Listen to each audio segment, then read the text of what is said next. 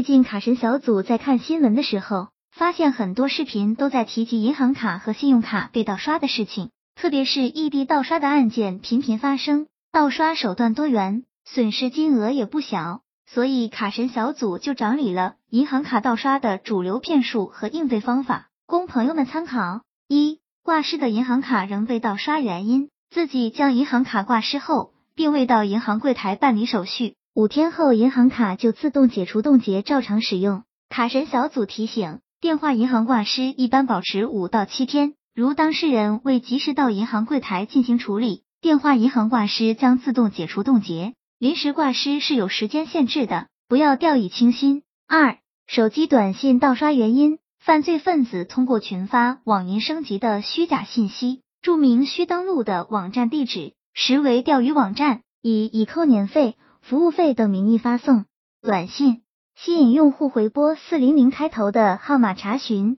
犯罪分子以所谓银行工作人员的名义骗取储户的个人信息，进一步诱骗储户在 ATM 机或网上银行进行转账交易。卡神小组提醒：银行卡信息不能随便在网站上输入，也不应轻易口头告诉任何客服人员。而近期信用卡最多的就是发送提额短信。如果收到此类短信，则不要回复，可以直接电话银行的客服热线进行咨询。三、补办手机卡原因，犯罪分子甚至都互不相识就可以充分合作，通过网络盗取他人巨额钱财，这是当前互联网时代新的犯罪形式。不过，互联网时代一个更重要的特征就是无论在网上做什么，都会留下蛛丝马迹。提醒：一定要办银行卡短信提醒服务。实时监测自己的余额变化情况，及早做出反应。还有卡神小组一直说的，绑定各家银行的微信银行，这个是免费的，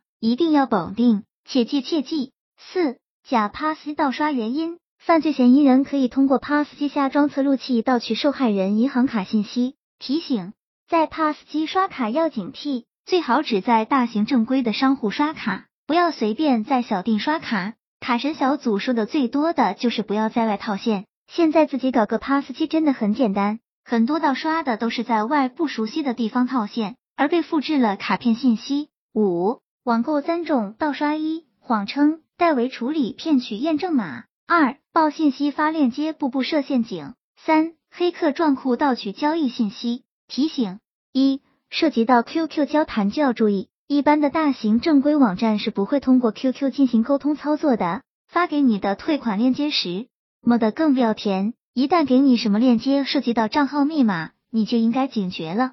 二、退款链接格外小心，不要随意点开填写信息。三、手机验证码是你财务安全非常重要的一个环节，而很多骗子迂回战术就是为了得到它。四、银行卡和购物网站账号密码，尽量不要都使用一种。一面一边被盗，全部中招。五、芯片卡，芯片卡，芯片卡是磁条卡的，赶紧去换芯片卡。那些被复制盗刷的多半是磁条卡。为了财产安全，这点小奔波千万别犹豫。卡神小组总结，上面就是卡神小组整理的防止被盗刷的要点。卡神小组在以前的文章里有提及过如何避免诈骗的，总结下来就是一。